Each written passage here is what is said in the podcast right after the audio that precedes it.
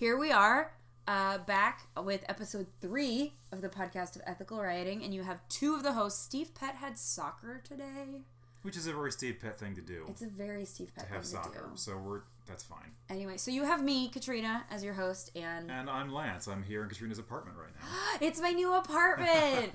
I just moved in. It's very, and by just I mean six weeks ago, I moved in, but That's not long ago in apartment terms. You know, it's not. It's we not. moved in two weeks ago, and I feel like, well, we're never gonna move in. But you have an apartment. Wait, have an apartment. Lance, tell our readers, people, readership, Listenership. our listenership. Is that a Tell us, tell the viewers at home where you live now. Well, uh, I live in Los Angeles now, and not just Los Angeles, the the heart of Los Angeles. My what wife. counts as the heart of Los Angeles? We are darn close to downtown. We're right, right in uh, the Exposition Park, University Park area. Megan, my wife, took a job at USC, and so we're we're in LA now, Wait, that's the University of Southern uh, California. Southern California. Aha! Yes. Yep. Yeah, I put those initials together just by myself. That's I that's did it. okay. You could have said University of Los Angeles, and you would have had a whole bunch of Trojans of uh, USC fans mad at you for saying that. Do we think our listenership has a lot of U.S. of University of Los Angeles? You- well, they they are now. I don't know. now that we've mentioned now that them. we've mentioned it, I'm sure they'll come up in a tag somewhere. Okay, so you've been in LA, you, but you moved like We moved, Six yeah. weeks ago. We moved uh, beginning of September. Megan finished her PhD in August. We spent my, my birthday packing. Happy birthday. Uh, thank But you. you're older than Jesus now. Congratulations! I Congratulations. older. I made it longer on this earth than Jesus did. That's an accomplishment. true. That's worth something. I know. Now all you have to do is start a major religion and save the world. I don't know if that's going to happen. What it, would you settle for a minor religion somewhere Mm, I suppose. in the millions? The, Would the important part is that you save the world. I'm not sure. Starting a new minor religion can do that, but that it that's grows. It, it grows. grows. Christianity started as an obscure sect of, Ju- of Judaism, didn't Yep. it? I feel like that's a thing. and one like one one Gentile. There was Luke, and that was it. And that's Oh, right. became, yeah. Yeah. Then the Romans got a hold of it. So Boom, what you need is a Saint Paul to write a lot of letters. Well, I could do the um, the Muhammad thing and just say I'm the prophet. Oh yeah. I could do that too. There are several different routes to starting your religion. There's there's the L. Ron Hubbard way, where I just Mm-hmm. Oh, yeah. I just throw up my hands in disgust at writing sci-fi, and say it's a it's a religion now. We're going to talk about about Xenu. But everyone gets their own planet. Yeah? No. Uh, yes? I, I think you're thinking of Mormonism. yeah, I am. Okay. Mm-hmm. All right. We can add that to the list of people we've pissed off already in this podcast. Oh, and look at the. Let's see. How long have we been recording? We haven't been recording five minutes yet. Yeah, no. We have so much to accomplish. So many So- people to offend. anyway, by now I'm sure you're wondering if there's no guest and Steve Pett's not there, what is the point? Well, I, in my infinite wisdom as founder of this podcast, decided that maybe you guys should get to know your hosts a little bit better. And I feel like Lance has a fascinating life story that is far more fascinating than mine, also because I'm not living his. So I don't actually know what's going on in Lance's life Oh, the bar is set really high. I'm gonna have to really try and make this super interesting. Um, Well, you are very interesting. Well- you just went to a conference. I did. I just got back from uh, the Examined Life conference, which is Yeah. why I'm back in the Midwest now, and not in not What is this California. conference? The Examined Life conference. Uh, this is the 11th year. This is my first year. Uh, my friend and mentor, Dr. David Thoele, has been going for seven or eight years now. And so your friend and mentor, that's from Ithaca? Uh, actually, my uh, friend and mentor, Dr. David Thoele, uh, is from Advocate uh, Children's Hospital. So I I, enjoy got. that you can only call him your My friend, and mentor, and mentor, Dr. Dr. David David Thoele. I just made that up just now that I'm only calling him that. So it you're right. It's weird because I I also have a mentor from Cornell who is my my mentor and teacher in the theater department at Cornell, and his uh, his name was Dr. David Feldshuh. Both Oh, practicing yeah. medical doctors. So all oh. of my mentors have to be physicians named David. That's a rule. That's yeah. That's a thing. That's yeah. when you Google for mentors. You're like mentor Dr. Dr. David David. and I just see what comes up. And if, and if somebody's not on that list, I don't pick them as a mentor. No. yeah, it's Yeah. good to have. I'm I'm making a gesture of lines Of with my hands. Two two parallel lines. Two parallel Para- lines. It's good to have boundaries. Boundaries, Boundaries, right. maybe parameters. parameters. It's good to know what you want. You can you can do that gesture at home. The sort of do the touchdown gesture, but then bring it down right in front of your body, and that's what she's doing. So that's what I have. Only only MDs named David can be my mentor. So, Okay, so Dr. David Thoele, your Yes, friend and mentor, my friend and mentor, Dr. David Thorne. started the exam Examine Life Uh, conference. he didn't. Um, his story, and he, you know, he tells it better than I do. He, um, is a physician. He became a physician because he really loves people, wants to help people. He became a um, pediatric cardiologist. Just a very sweet man. Loves kids. Loves people. Yeah. Um, and in med school, to hear him tell it, you know, people are mean and competitive, and um, he wanted to write a book on childhood obesity, and so he decided to um, beef up his writing skills a little bit and he's, he took a he took a writing class. I'm thinking it was from um, Story Studio here in Chicago, which is a terrific group.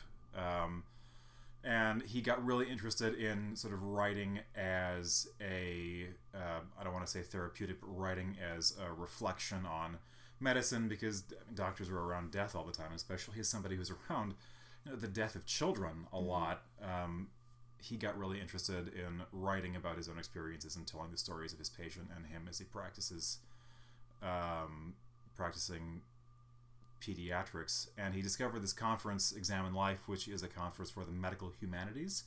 It's co-hosted by the University of Iowa. Well, it's hosted by the University of Iowa College uh, College of Medicine, and the University of Iowa is famous for the Iowa Writers Workshop, and a lot of very famous writers have been through been through Iowa.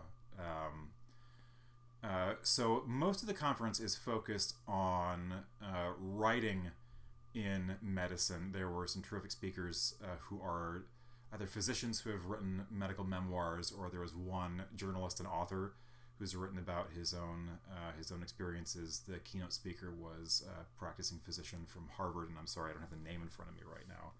I mean, we already know he's. I assume it's a he.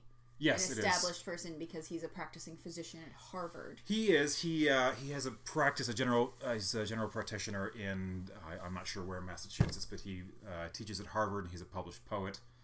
Uh, so very interesting to hear him talk about his uh, his practice and writing his reflections on his patients. Um, I met uh, my friend and mentor, Dr. David Thoele, because I was I'm was really interested in this idea of, of narrative medicine.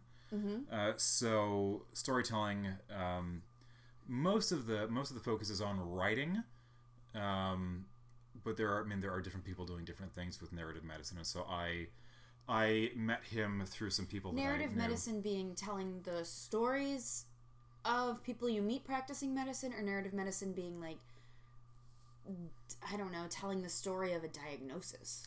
Narrative medicine is, um, depending on who you ask, it's been around for a few decades. It really kind of picked up steam when somebody named Rita Charon wrote a book in, I think, 2006 called Narrative Medicine. I think the book is called Narrative Medicine Honoring the Stories of Illness.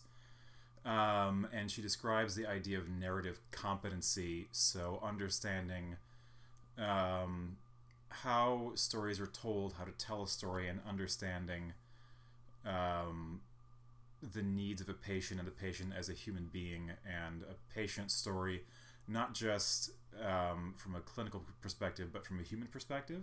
There's been a lot of push, um, and especially with computers and just the availability of data uh, for what's called EBM, evidence based medicine.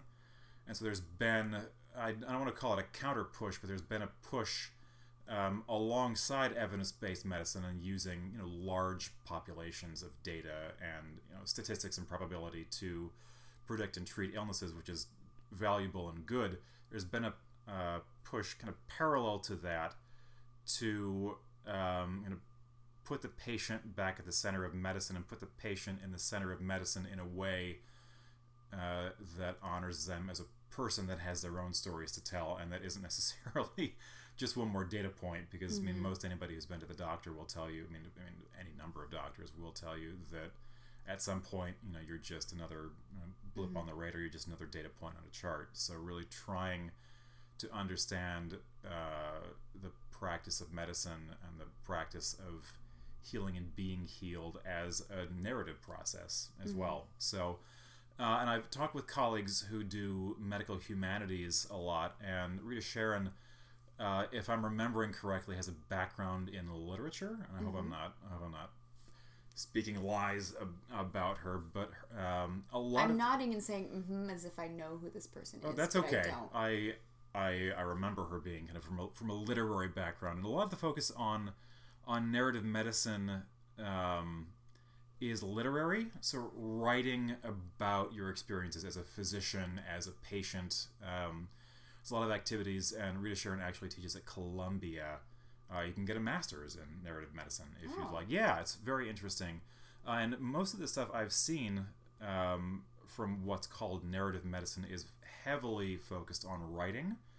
Um, there are interesting things. Uh, she calls it a parallel chart. So you have the, the medical chart with data and symptoms and that sort of clinical uh, stuff. Parallel to that, uh, she recommends that her students write um, a, a narrative of how they're feeling. I mean, them as the person practicing medicine, um, the narrative of the patient coming in for healing, that kind of thing. Um, and it was it was good to attend this conference this year because uh, all along, talking to people who are working with medical students, people that are practicing medicine and training people to practice medicine, two big questions always come up. Uh, number one uh, is who has the time to write because I mean doctors, as everybody who's ever been to a doctor's office know, they're hurried people. They're sort of you know in and out. There's an old saw that um, doctors have one eye on the patient, one eye on the clock. And in the 21st century, uh, doctors have one eye on the clock, one eye on the patient, and somehow they have a third eye on the computer. They're having to type in, so that's you know it's, it's a lot to do. Um, you know that's one big question: is who has the time to you know stop, reflect, write, um, you know, get patients involved in narrative and writing. And the other question, uh, which came up, actually came up in the, the keynote conversation in uh, in the Examine Life conference, is so um, the person who questioned the keynote speaker asked it more politely than this, but they said, okay, so you write poems. You know, how do you how do you get that back in your pa- practice? How do you take the poetry and um, what do you what do you do with it basically? Because the poems are wonderful, and I I should have the name of the, of the keynote speaker. I, I don't, um, but the wonderful poems. Um, but then he was asked, you know, how did how does that reflect in your practice? I mean, do you read poetry with your patients? And he he said, well, I certainly never prescribe my own poems for patients to read, and that got a laugh from the room. Um, um, but that was the, kind of the big questions is okay we can understand you know the human experience one way or the other as you know an experience of suffering and everybody everybody will experience some kind of suffering sometime in their life and we can understand that in a literary way but how does that inform the practice of medicine and so i was i was glad to hear those questions brought up because my the reason I was there, and yes, so Katrina's been kind enough to Google it for it. Rafael Campo is the name of the of the doctor poet who is there presenting. Um, now the reason I was there is that my my background the last um, five six years since 2010, so I guess it's seven years now. I've been trying to figure out ways to use storytelling as a technique and as a structure with professionals. And so I've done some work for not for profits, and I've done some work um, with entrepreneurs and some different artists uh, to develop elevator pitches and things like that. And all along, you know, the big question people would ask me is, so you know, who who do you want to work with storytelling on? And I had to kind of shrug and say, I, I don't know. And finally, I don't even remember who it was. Somebody said, well, why don't you start you know, talking to doctors about this? You got really sick in 2011, right? And I initially thought, no, nobody is ever going to want to talk to me. No doctor's ever going to want to talk to me about storytelling in medical practice. And I was so happy to find out that this is a thing that already exists. Um, so I started looking for people in, in narrative medicine and started asking people, you know, who do you know? I mean, who who can I talk to? How would I figure out how this is useful to people practicing? And I eventually um, met people in uh, Advocate Children's and Advocate Lutheran, which is kind of attached in the same building, which is how I got in touch with my friend and mentor, Dr. David Thoele, um, who's been going to this conference, and so my the entire point of my my presentation at Examined Life was okay. We understand that writing stories, we understand that telling stories are useful for people that practice and are learning to be doctors and who are patients. Um, and you know, given those big questions of a who has the time and b how does that actually inform you know the actual experience um, of, a, of a doctor and a patient talking my answer to that was to bring in the structural work that I've been doing with um, entrepreneurs on elevator pitches and um, uh, not for profits when they're talking with clients and things like that is that storytelling is a structure. It's a way of structuring information that the brain processes the best. So if you're a patient talking to a doctor if you're a doctor talking to a patient or a nurse or even an administrator there's a certain structure that you, that you can use to, to talk to people that will help them uh, understand I mean the the root problems, what you're trying to do, what you're trying to solve, and stories and storytelling structure can do that in a way uh, that other forms of communication can't.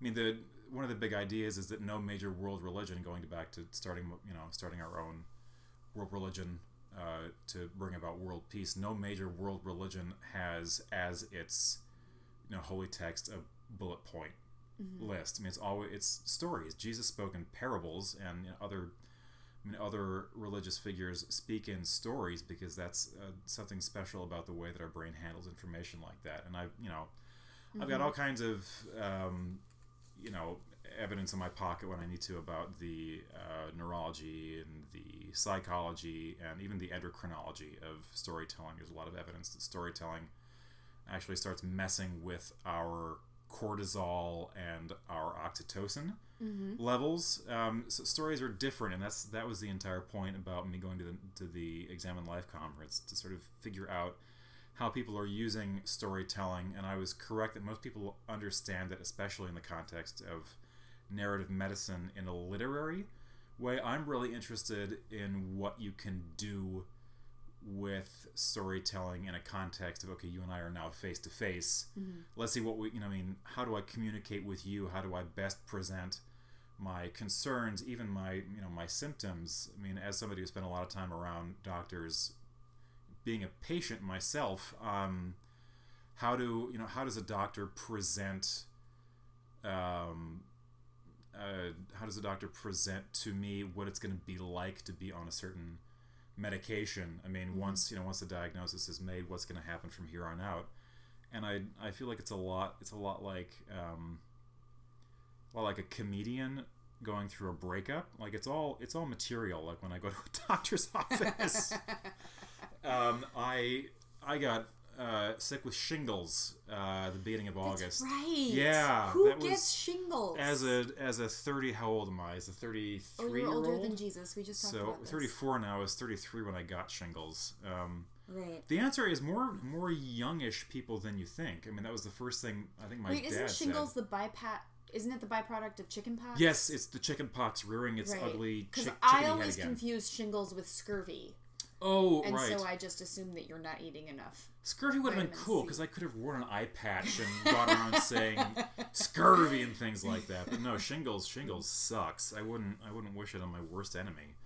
Um, uh, so I got, I got shingles, which um, really messed with the move. I mean, my wife was finishing her PhD, so she didn't really have a lot of time to commit to you know figuring out the details of moving, and that was going to be all my responsibility, which I was happy to do. But then I got shingles, and so Megan had to take care of a PhD thesis and defense, and me on the couch clamoring for more orange juice. So, um, so that that kind of upended our ideas about having a nice, smooth move uh, Right. to LA. But anyway, um, and I even even you know as someone who uh, thinks of myself as a communicator, and you know I'm really being really good at telling a story and asking questions, and somebody who's been in you know quite a few doctors' office is as you know somebody who has a, a chronic illness, um, Crohn's disease. Uh, I was surprised how I was so happy when the doctor said, you know, you have shingles. You have kind of a textbook case of shingles. I was like, oh, it's not some weird, bizarre flesh-eating bacteria. They don't know what it is. It's going to eat me alive. I was just so happy. Like, oh, thank you. It's okay. This is something.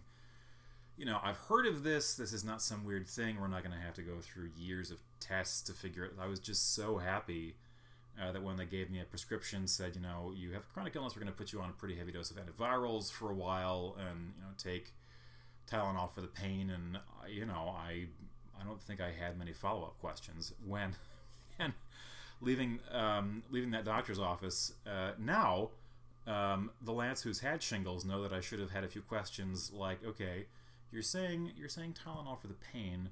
Kind of pain are we talking about? Because shingles sucks. It was so painful, and if um, if I had known, I would have said so. Antivirals and pain medications is you know, is the pain medication going to be enough? I would have I would have liked you know.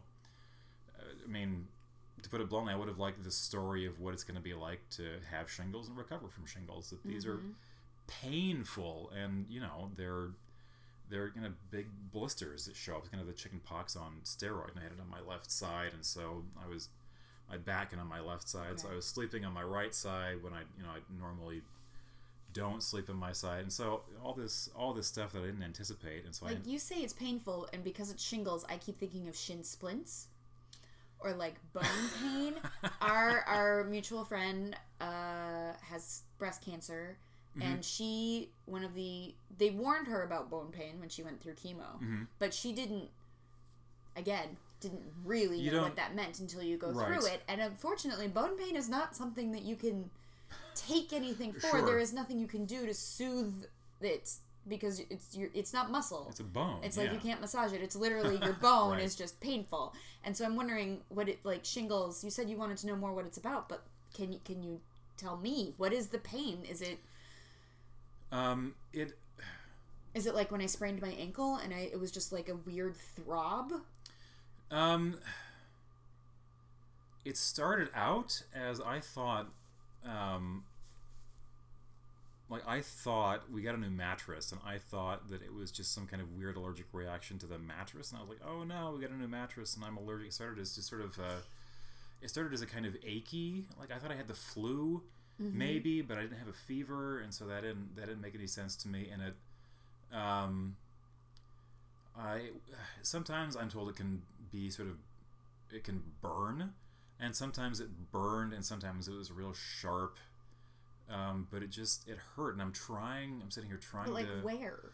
it. Well, um, um, I can tell you about my case. Mine started at my spine, kind of the the center of my back, and then it went around my left hand side and the doctor describing it say it says yeah your nerves kind of go they go around they travel around your body and you know nerves don't go past the center line of your chest. So i mean i had um, this blis- blistery rash from the middle of my back around uh, under my chest and it stopped at my breastbone. There's a big kind of patch right in the middle of my my chest. Um, so I, I, I didn't figure out that I should go to the doctor. Uh, I thought, you know, I have a cold, I have a fever, I, you know, I don't have, or I had a, I thought I had a, um, yeah, I thought I had some kind of flu, but I didn't have the fever, and so finally my, you know, back kept aching, and finally I just took off my shirt in front of my wife, and I said, "Is there anything on my back?" And she said, "You mean that?" And I looked down, and there were you know, this big kind of it's gross. It's these big pussy blisters over a, over a red rash. It's not it's not pleasant. And I was like, well, that wasn't there when I showered this morning. So we we made a, a doctor's appointment for the next morning. So it's um it's it's just painful. It didn't burn. It was just this constant severe ache. I mean, not not like a muscle pain. It's just sort of I mean, gently throbbing, or even is that I, I don't remember it throbbing at all. It was just this constant ache. Yeah. Yeah, It's like your body is like, pay attention to me. pretty much. Yeah, I mean, yelling, me. yelling and screaming for me to pay attention. Yeah, Yeah. yeah. Yeah. So I, you know, I we eventually went back to the doctors and said, you know, I'm in I'm in a lot of pain. I can't sleep. Um, you know, can I have something stronger for the pain? And they're like, oh yeah, sure. So I, you know, I. I, I would have liked a little bit more from the doctors of here's you know here's what it's like here's what the average person experiences um, It sounds like I mean I have a pretty textbook case. I mean the the nurse who took my symptoms initially, actually on the way out the door uh, before the doctor came in said, "Have you ever had shingles?" And I said, "No." And so I, you know, that was sort of a little foreshadowing of you know the nurse knew. Right? I mean, any medical professional I'm sure could just glance at what I had and say, "Oh yeah, that's textbook shingles." So, um, yeah. So I mean, looking back on it. Um, you know, and that's that's sort of the way that people think of doctors. You get to a doctor, and the doctor looks at you and says, "Well, that's X. Here's a pill," and you say, "Oh, I'm so glad you know what it is. Thank you for the pill," and you you know you go on your merry way. Um, especially as somebody who manages a chronic illness, and you know people that have more serious life-threatening things. Um, you know, the there's been a lot of talk of um, a shift from kind of a benevolent paternalism of that you know you go to the doctor doctor writes you a pill you say thank you that'll that'll be all and you go home uh, switch from that to what people call being a medical consumer Mm-hmm. to i mean to you know to manage your own care and the the word consumer when it comes to you know something a life or death matter like healthcare is a little problematic but that's that's you know that's a topic for Yeah. Another day but I mean being you know being a participant in in your own care. And i wish that i had the the wherewithal to say you know so tell me what what is this going to be like? Mm-hmm. now tell me about the antiviral tell me about taking pain i mean taking pain medications. I um, was a good reminder for me that the story i mean the story doesn't really end That oh you have this disease here here's a pill. So yeah. And I, I brought that up in my workshop. I, I handed out um, uh, page just talking a little bit about the, stu- the structure of a story uh, in in broad detail just to give people you know for lack of a better word a template of you know here's the here's the the, the one the two the three. So when you're when you're talking to somebody and you want to use um, you know storytelling format to sort of get your ideas out there you can just kind of have those touch points of I you know here's the this here's the this and here's the this. And that's you know, the basics of uh, story. And so on the handout were some little diagrams with some different medical stories that I've noticed um, in my readings and just in my own experience. So, sort of talking about how some patients expect, you know, when you get to the doctor's office, you get a pill and it's over. Some people get to the doctor's office and the doctor says, We're going to put you on X medication. And the patient says, Well, I'm not taking X medication. I'm not. I mean, it's, uh, it's, amazing how many medication or how many prescriptions for medication never even filled Oh. because the patient uh, you know has this idea of the doctor as this kind of benevolent figure uh, this authority figure and a person in a white lab coat and just does not want to contradict or have a discussion with their doctor of you know, i'm afraid of side effects or i'm afraid of you know xyz if i take this medication. Um, so they just never fill it. Um, which is kind of amazing. And you know a few different other kinds of medical narratives just to kind of jump start the conversation in the room of different different things uh, that I've noticed that are useful uh, for storytelling in, in a medical encounter. Yeah. Yeah. And so you started this business like seven years ago. Have Well- you now taken it so that you're focusing solely on narrative medicine? That's the goal. Um, I started trying to figure out. Um, it was around. Uh, it was around 2010 or so that I tried to figure out how to use my theater background for my own and others' good. Mm-hmm. Uh, because you, as a as a practicing stage manager, you know know that it just it takes a while, and you're you are uh, you're equity, right? Mm-hmm. So you're yeah. So you're you're in the union, and I mean you're from what I know of your work, you're in a really great place where you're getting some terrific work. I mean, you're talking to mm-hmm. people in San Diego, and you're getting I'm I am very very lucky in that I have consistently been employed pretty much since I started stage managing. awesome. Um, and I've been prof- I've been professionally stage managing for 14 years. I've been in the union for 10. It'll be 11 in January. Oh wow. Um, so I'm very lucky. I still have my dry spots. Like right now, it, it's I it's like right now I'm unemployed as of March. So if anyone in our listenership needs a stage manager if anyone knows anybody, in March, This is- this is your woman. Great. um, but it's that freelance lifestyle. Sure. I I have learned over the last eleven years that work always comes, and that because I'm I'm employed. I'm actually unemployed for a month now, but that's a little bit because I chose it. Um, Yeah. because I'm getting I'm getting surgery on Friday. It's nothing bad. I'm getting LASIK, so I'm gonna be able to wake up and just see. I didn't know that. Yeah. That's terrific. Yeah, you guys don't know this. I'm wearing glasses right now We're for both- about. wearing glasses. Lance is also wearing Yep. glasses. I wore contacts for 19 years. I think Really? something ridiculous, and they're not soft contacts. These aren't comfortable contacts. These are like rigid gas permeable that you have to take out every night and wash and then put back in your eye, and they're super uncomfortable. So like three times a day, I'm taking them out just to, I don't know, to fix them, and then put them back in my eye. Um. Anyway, I'm getting LASIK, but That's awesome. so and I'm like, I have um, I'm unemployed for a month. Why not get surgery and then like It's a good time to do it. yeah. And I also I have a boyfriend now. Hey, listenership, I have a boyfriend now. Yay! I live with him. That's why I moved into our apartment, which has boxes everywhere. Um, You should see mine in L.A. Man. well, this is this is taken six weeks. Lance. We're look. I you, I wish you could see. I should take a picture. That's what I will do. I will take a picture of our front closet, which Lance hasn't even seen yet. And it is a thing of beauty, and it should be featured in magazines on home organization. That is how proud I am of my front closet. This will be the cover photo. Or It'll the, be the whatever cover photo it is for this, like for this episode of the podcast. beautiful my front closet is. Um, what was I talking about? Anyway, so I have a boyfriend now, and he works a nine to five job. Mm-hmm. And the re- I was like, I know I'm unemployed for a month because in mid November I go to New York and I work for Santa Claus, Yes. and I'll actually be working two jobs. I got a second job while I'm in New York, so no rest for the, no rest for the weary or the wicked. Um, but then I actually get to spend weekends with my boyfriend I think it's cool. which is exciting. Yeah. To the point, like last weekend, um, I bring this up partly because I'm obsessed with Open House Chicago, which was just Yeah. literally Saturday and Sunday.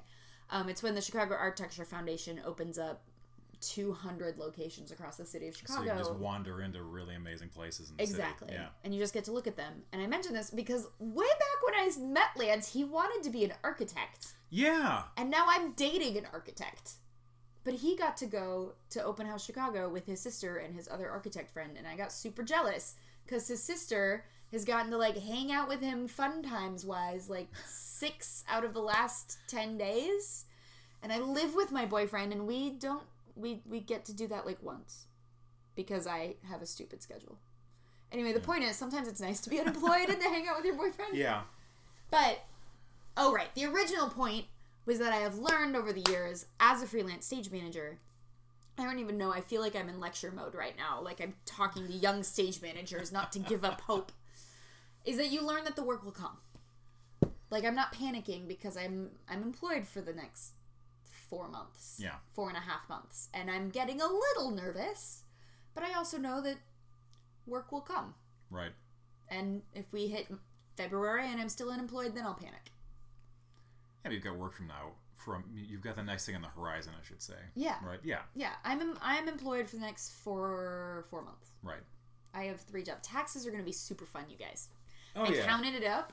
I have eight W twos and a 1099 in five states for 2017. Oh, tax companies must love it when they see you coming. Oh, I just do a TurboTax. I just on the software. But states love me. Also, Yeah. filing for unemployment. They're like, um, can you list your last 18 months of employment? And I'm like, okay, are you ready for these 15 names? And they're like, just the last 18 months, ma'am. And I'm like, we're only at month nine. Attach extra pages if necessary. And they're like, oh. Anyway, but I when the I point was, yeah, when I graduated college, I um, I wanted to be an artist. I wanted to make cool stuff and, and change the world in ways that hopefully didn't involve me having to invent my own religion.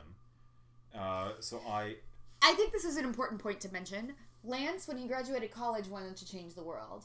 I have a notebook on my desk that literally has a piece of paper in it that says Katrina's Guide to World Domination.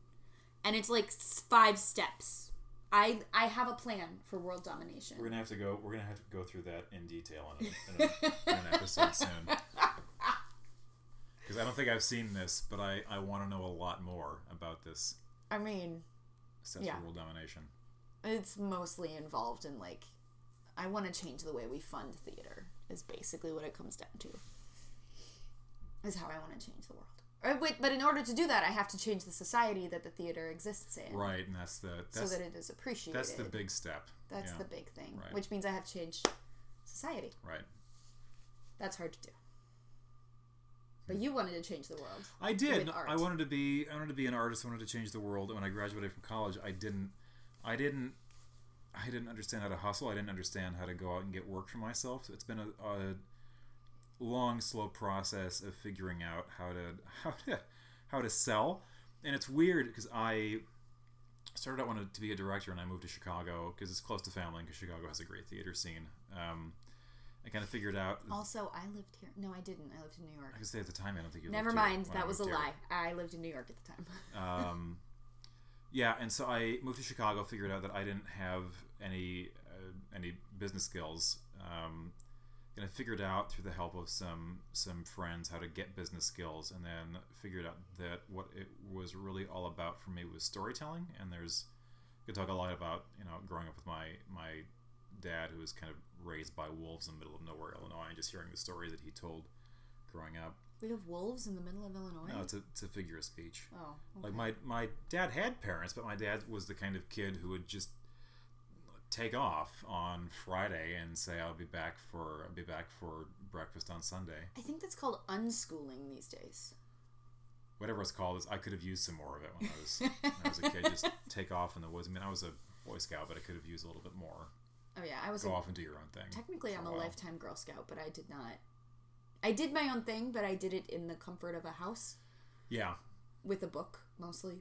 Right, and I was always really good at school because in school there's a syllabus and you get the assignment back and it's like, oh, there's an A at the end. But I Mhm. don't. I mean, I graduated from college and it was like, oh, there's no syllabus anymore. What do I? What do I even do with kinda myself? So, yeah, for people like us who are very good at school, yeah, Yeah. it's uh, it's really different. Um, I remember that's why I never liked, or not that I didn't. I didn't really start hating math until I went to IMSA. Thank you. Um, mostly because that's when I started failing at it miserably, and it started actually being hard.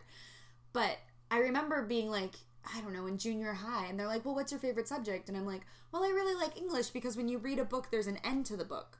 But like when you do math, or when I was in martial arts, there's always more just keep going. skills Yeah. to learn, and it's like, well, what's satisfying about that?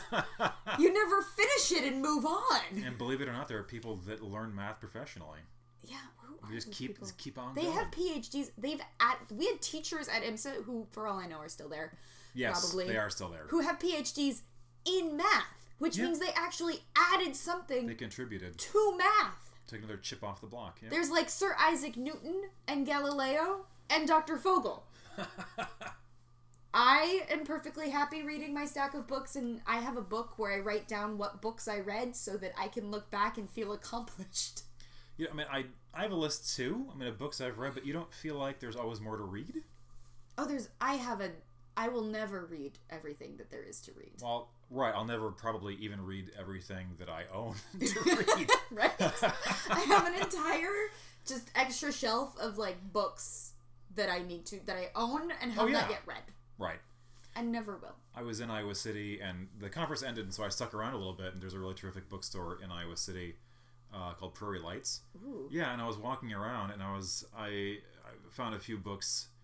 Uh, it was Hannah Arendt's birthday, so I was like, oh, I should get I should get her book on totalitarianism. That's kind of it's be a good book to read right now. Um, and I thought about the one, two, three, four books that were in my that were in my briefcase at the time that I'm currently reading, and thought, you know what, uh, I'm gonna go ahead and and get that book later. So, yeah. Yeah, I hear you. Well, but I to to your point of yes, there's always more to read, but I st- like my to do list keeps growing, but I still get that accomplishment of like, well, that's Sure. done. Well, I read that. No, I I completely get that. You get and to I- cross it off the list. right. And a book is nice too because when you you know you I love physical books. I've read you know books on my phone and things, but I love I love paper and flipping Yeah. through paper. And there's you know there's a sense of accomplishment for you know as you flip through a book. You know you can literally visually see oh I don't have much left. I'm almost at the end. And part of me part of me wishes I, I weren't so happy when I see the end coming because it's like, shouldn't I just be enjoying the book? No, Not- there are some books I don't enjoy that I'm reading out of pure stubbornness and obstinacy. I know when you get to like page 20 or 25, it's like, no, I'm going to finish this book. this book is terrible, but I Ah. started it and I can't not finish it. I, Yeah.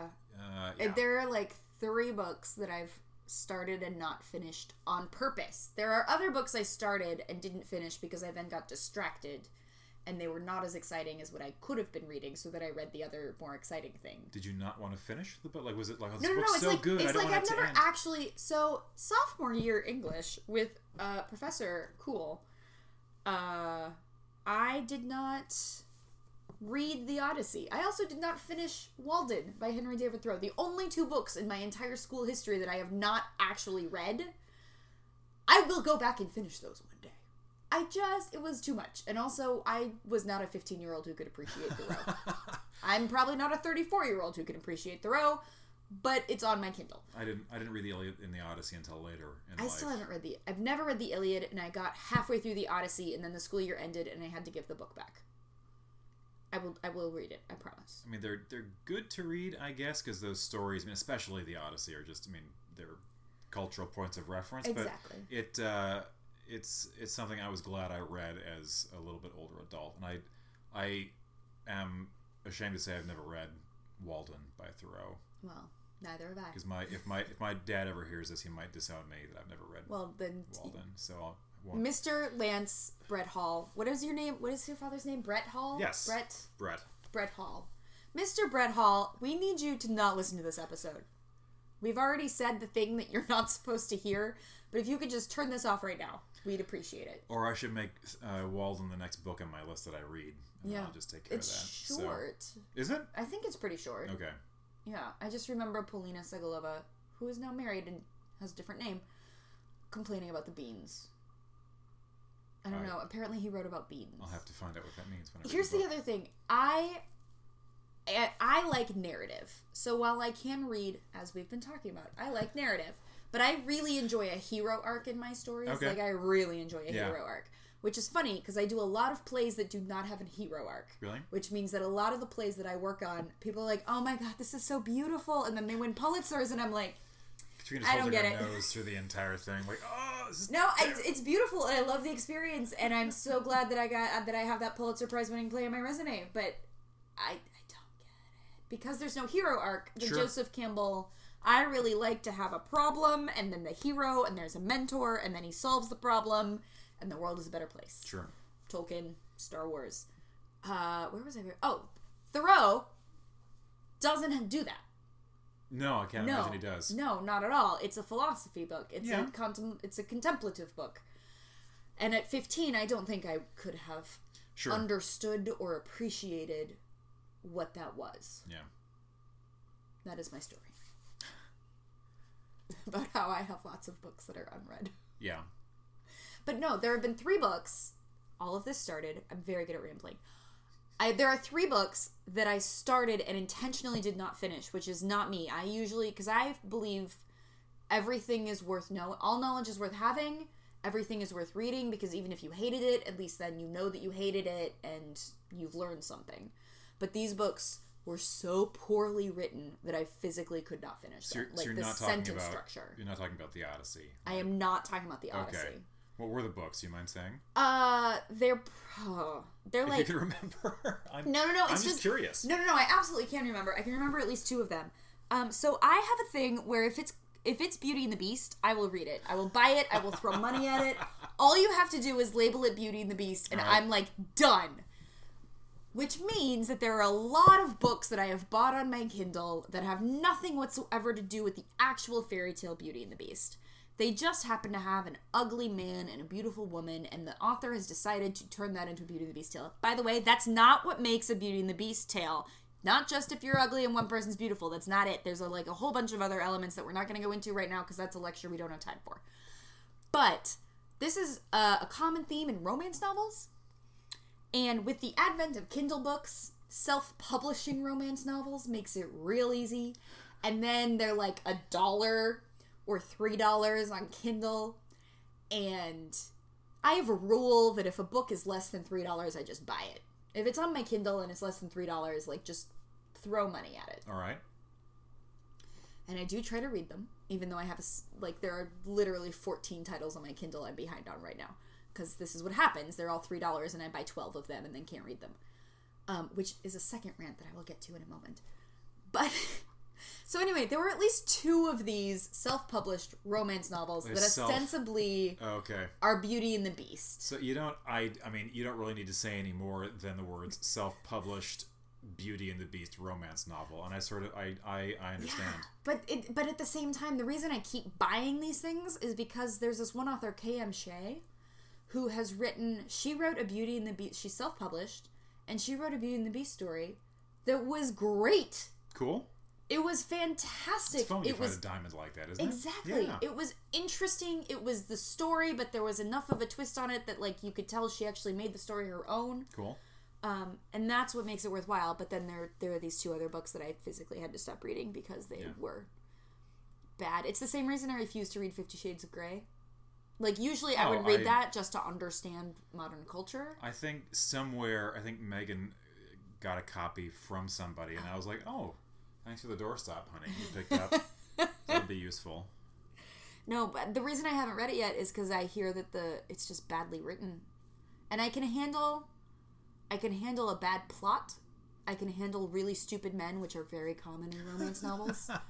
Men don't want to talk about their feelings, and they're dumb, and it goes on for far too long, and I just want to smack them. Like 450 pages. Like 450 pages of like the man and the woman just straight up not telling each other that they like each other, but then you have to read their descriptions of how they admire each other's.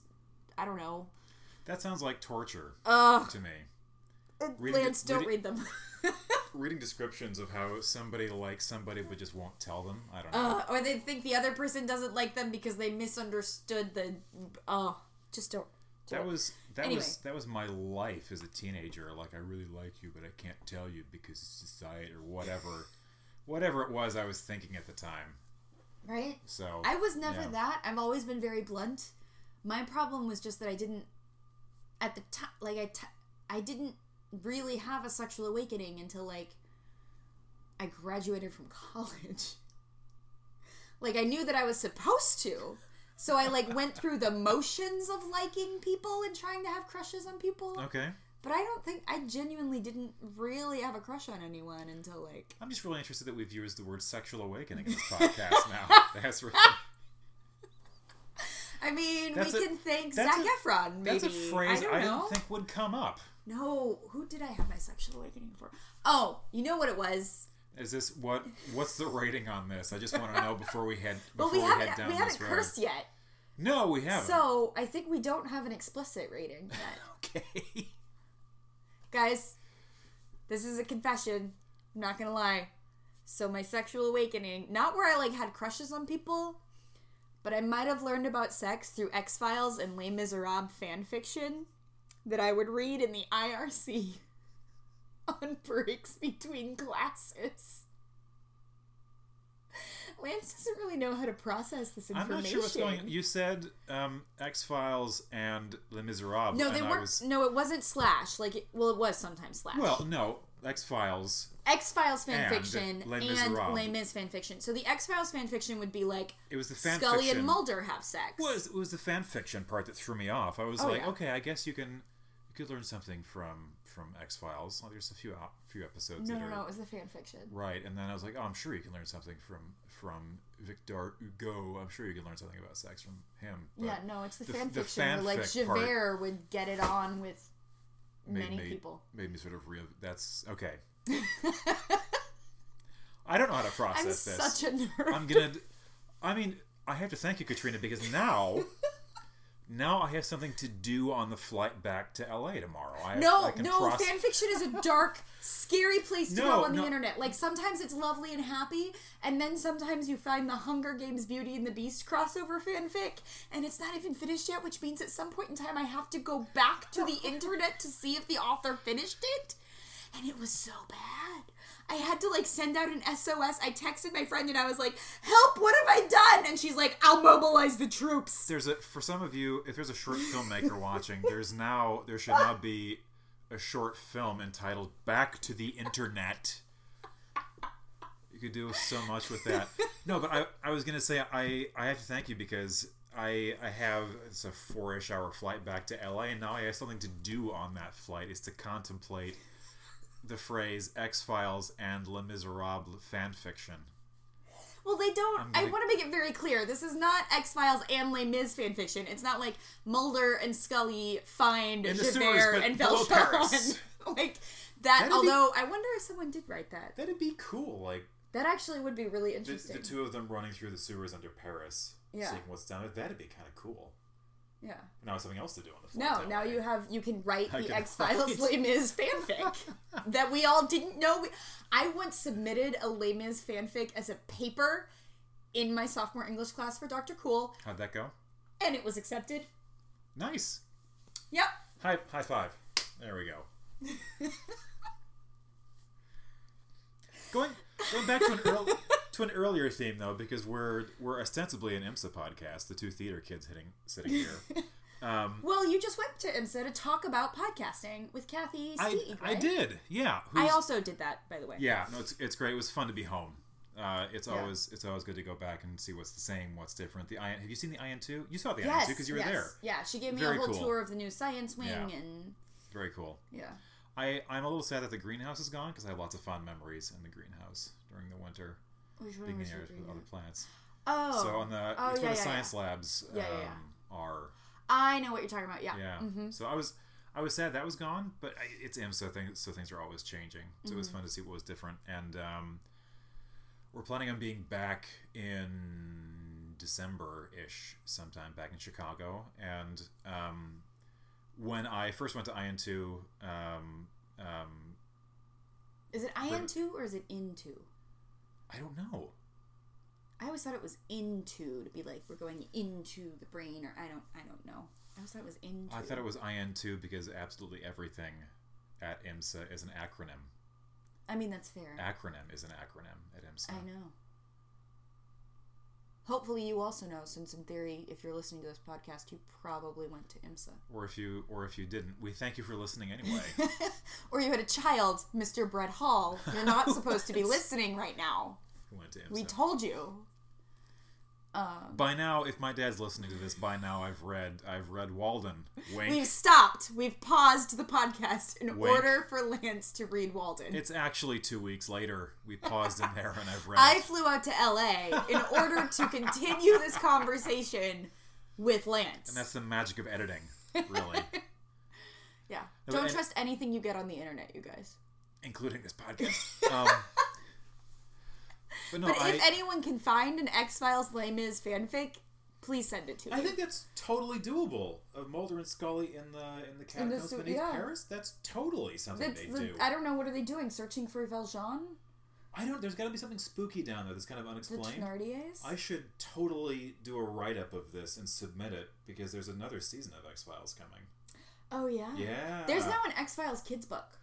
Really? Yeah, there's like I have a I'm reaching for my phone and showing Lance a picture of the cover of the X Files kids book, Children's book. children's book that I found in Barnes That's and Noble. awesome. Yeah. Earth Children Are Weird is the, the subtitle. That's Yeah. very cool. And it's basically like Mulder and Scully have a backyard camp out. That's cool. And Mulder keeps thinking that he finds aliens and Scully keeps being like, "No, that's just the light from behind the garage." Mulder, you're an idiot. I mean, that's how every episode went, right? Uh, yeah. I mean, the general idea. Yeah. Yeah. Believer, skeptic. Yeah. Yeah, yeah. You were saying doing something on that flight. what were we Uh, talking about? Oh, well, I was I was gonna say because as IMSA alums, we Oh, yeah. are we are members of into Oh, IN2, so we can stop by anybody. Mm-hmm. Um, Britta McKenna had me once. She said we've got coffee, so yeah, she offered got- me a coke. they've got Wi-Fi and coffee, and it's you know it's a cool space to kind of go back go back home and hang out. So I, uh, no, I'm I hope I'm gonna be back in uh, in December and go and kind of hang out because it's a nice. That's a nice environment just to sit down and get some work done. I mean, I'm not going to be rapid prototyping anything, probably. Um, but I'm sure you could build a pretty wicked paper airplane if you got a mental block anyway. So, you know. Yeah, they Yeah. do have 3D printers. Yes. add into. If you're an alumni and haven't been back yet, it's pretty sweet. Pretty awesome. So yeah, you should go back. Also, what was the thing I was just thinking? Oh, oh, oh! I mentioned to Kathy Sieg that she needs to get Kylie. She either needs to get students during their student work hours to um go back through all the pseudo tapes, and which I tried to start doing, and it was a project that took far longer than I thought it would. But I went back through all the old pseudo tapes, which, if you're a new alum, pseudo was this thing where basically it's only fun to watch if you were actually there to watch these old pseudo tapes. My hand is over my heart right now. That's Lance my, was a president of pseudo. I was a pseudo president. He was. And he uh anyway, it was just this thing, it was like this improv thing. We got up and we sang songs. It's hard to describe because you can say, you know, it's an open mic kind of improv night, and that's, you know, that's the gist of it. But it was uh, kind of whole whole expression of IMSA kind of subculture. I mean, there were, um, I don't know, it, it felt like it was it was improv and it was open mic, and you could do you could do games and you could do sketches or you could sing a song or you could get up and just do whatever you wanted to do. Um, but it kind of felt like if uh, if an open mic night were a meme Yeah. before memes were a thing Yeah, that's because pretty- there were because there were uh, there were rhythms to it and there were patterns and uh, it was uh, kind of hard to describe. we but- ended every session because we tore the act pit apart and then we had to put it back together. And every time we did that, we played "It's the End of the World as We Know It" by REM, REM, yeah. and we would just dance in the middle. It was exciting. What was my point? What was my point? Um, you were talking about how Oh, Dr. your Kylie. Yes, I suggested that she record because at the end of Pseudo, Dr. Kylie would tell a story. Mhm. And I'm sure he still does this because he's Dr. Kylie. Um, if we there- could go back and record there this. Pseudos anymore. Has it started No. back up again? No, I don't think so. Okay. But if You're can go talking about- back to the old pseudo tapes and record audio, get the audio of that of those Kylie stories, Oh, that'd be or cool. just put Kylie in a recording room and have him tell these stories, probably in front of a live audience because he needs the back and forth. But like, I have audio of the Killer Jurassic swung from hell st- story. Which is one of the one of the best I've heard him With- tell. Yeah, but remember the one uh, where he was in the airplane and he set off the fire alarm? I don't remember this one. It's my favorite Kylie story. And then there's also, I mean, and then there's the old standbys. Anyone who has been a student of Dr. Kylie's in the last 17 years has to have heard the one about how he dropped aluminum on his foot or how there was a cockroach in his New York apartment. Right? I, I'm sure I've heard these, but it's it's been a while. So It's been this is yeah. what I'm saying. It's been a while. As an alumni, if you if someone would put together a CD, oh my god, I can't believe I just said those two letters in conjunction. Maybe not a CD, maybe like a digital download. Uh, an iTunes album. an for the iTunes for the album. 21st century. Of Kylie stories, and I mentioned this to Kathy Sieg. I was like, "That's a fundraiser right there. That'll pay gonna- for your senior prom." I'd I'd pay five ninety nine for that on iTunes. Right? Yeah. I'd pay twelve ninety nine for that. Well, twelve ninety nine. There it is. Boom, guys, this is how you're gonna pay for your senior prom, class of 2018. That sounds great. Oh God, class of 2018. We're so old. We're not we're not old yet, We're but older than Jesus. but the numbers the numbers get really high, and I think for our generation specifically, it's a little deceptive Oh, yeah. because well, we think like okay, um, we got to IMSA in nineteen ninety eight, right? yeah. and next year i mean next year is 2018 and i mean you know we're supposed to be the ones good at math but in my head i go oh 1998 that was 10 years ago oh no lance that was that was 20 years that was ago. 20 years ago so yeah the whole the whole 1999 to 2000 the rounding the rounding effect i don't know See, I feel like it's easier because we graduated in 01. So That's literally true. all I have to do is subtract one number yeah from 2018, which is when the next class will be graduating, and I'm like, that was 17. 17 years behind us. yeah but i think of like uh 2000 i don't know 2007 i guess it sounds it sounds longer ago now No, it's something still. I'm. the- There's a part of me that still thinks I'm in the middle of the mid 2000s. Yeah. Why did the rounding, uh, my head, the rounding Yeah. works differently because it's like, oh, you know, 2001 was only 10. Oh, no, it was almost 20 years ago, or pushing 20 years. So, Yeah, yeah. I hear you. I don't think people that you know, went to high school in, I don't know, the 60s or 70s, I don't think they have. I don't know. I'm sure it plays games with everybody's heads because, but still, like if you say, oh, we're in the 90s or, you know, we're in the 2000s and you, you went to high school in the 60s or 70s, I don't know, that the math. The, you're right. The math is it is weird that we have to like carry it over. I don't, in my head, it makes a difference, but Yeah. uh, you know, a year's a year at the end of the day. But in my in my head, it's harder Mm-hmm. to sort of say, "Oh, 1998 was next year would be 20 years." that we got to him. Yeah. So, Since we Yeah. became sophomores. yep, Crazy. it's crazy. Can you believe we've been talking for an hour? It's been 59 minutes. And we haven't even said anything yet. How about that?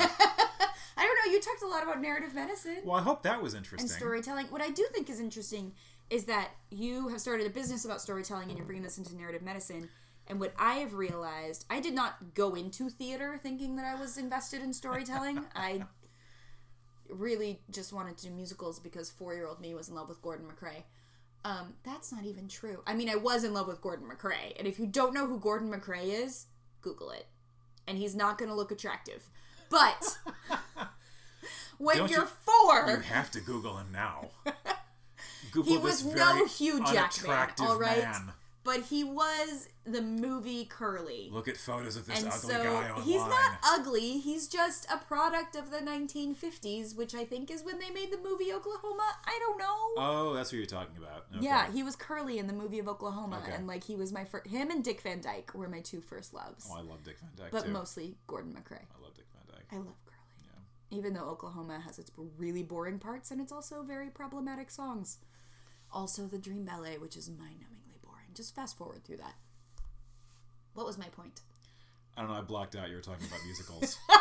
Oh, my point is that I've realized in the last five years that storytelling is why I'm in theater. really? Or store, yeah. It's what I'm looking for in pretty much anything I want to read or. Well, I don't write that often, and if I do, it's mostly because there's no one for me to talk to, so I have to write in my journal. I don't write X Files. I've never written an X Files fanfic. To be clear, I have written a Beauty and the Beast fanfic. I have written a Les Mis fanfic. I have never that I written believe. an X Files fanfic. So when did you when did you realize it was really about the storytelling? I'm curious. Oh, I don't know, maybe like five years ago. Really? What Yeah. what brought it on?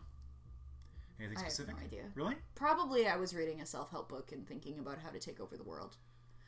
This is a constant in my life. Really? Yeah, about once every month, I look at grad schools to go back to school. Uh, and then I decide not to because it's stupid expensive and I don't want to take the time out of my stage management career to go back to school. Yeah. So, I mean, I you know I could go get a master's in narrative medicine, or I could, in theory, convince somebody to give me a PhD and medical narrative or whatever. And I think to myself, you know what? I everything I I don't know, I don't think I can learn in in grad school or in a Right. PhD program. whereas I, I'm certainly, I'm never going to go to grad school for stage management because, frankly, I could teach, like, there's no point. I'm a working professional Well, stage manager. There's nothing I can learn in the classroom. You have a, Um, you have a bachelor's, right? You don't have, I have a an bachelor's. MFA. Okay. I have a bachelor's. Yeah. But because I want to teach, and oftentimes they're looking for a master's, I keep looking at master's programs in either arts administration Okay. because I'm very fascinated in the way the theater industry works. And the way I mentioned this earlier, the way we pay for theater, the way for all of that. And I feel like there is stuff to be learned in the classroom. I could also just learn it by volunteering at a theater. Um, and then I also want to get my PhD in folklore and mythology, Very cool. which again, I feel like there is stuff to be learned in a classroom. Oh yeah, I mean about storytelling. It was uh, I found a copy of Vladimir Propp's Morphology Oh, yeah, and the Folktale yeah, just by accident, and I was like, "This is fascinating." Oh, so yeah. yeah, there's a lot of really interesting things um, you know, from the more linguistic and cultural ends of things to talk about storytelling. So very interesting stuff. Yeah. Yeah. So now I'm. My plan has always been to go to Harvard to get my PhD in folklore and mythology, but now I'm thinking about maybe looking at the University of Chicago because that means I wouldn't have to move. Indiana University has a, has a program. They actually offer a PhD in folklore and mythology. Really? Yeah, Chicago and uh, U of C and Harvard. I'd have to get it through the comparative literature department. Which you could do worse, you know. I could do worse, but the problem is that both Indiana and Boston, I can't. I'd have to move there. I can't commute from Chicago. yeah.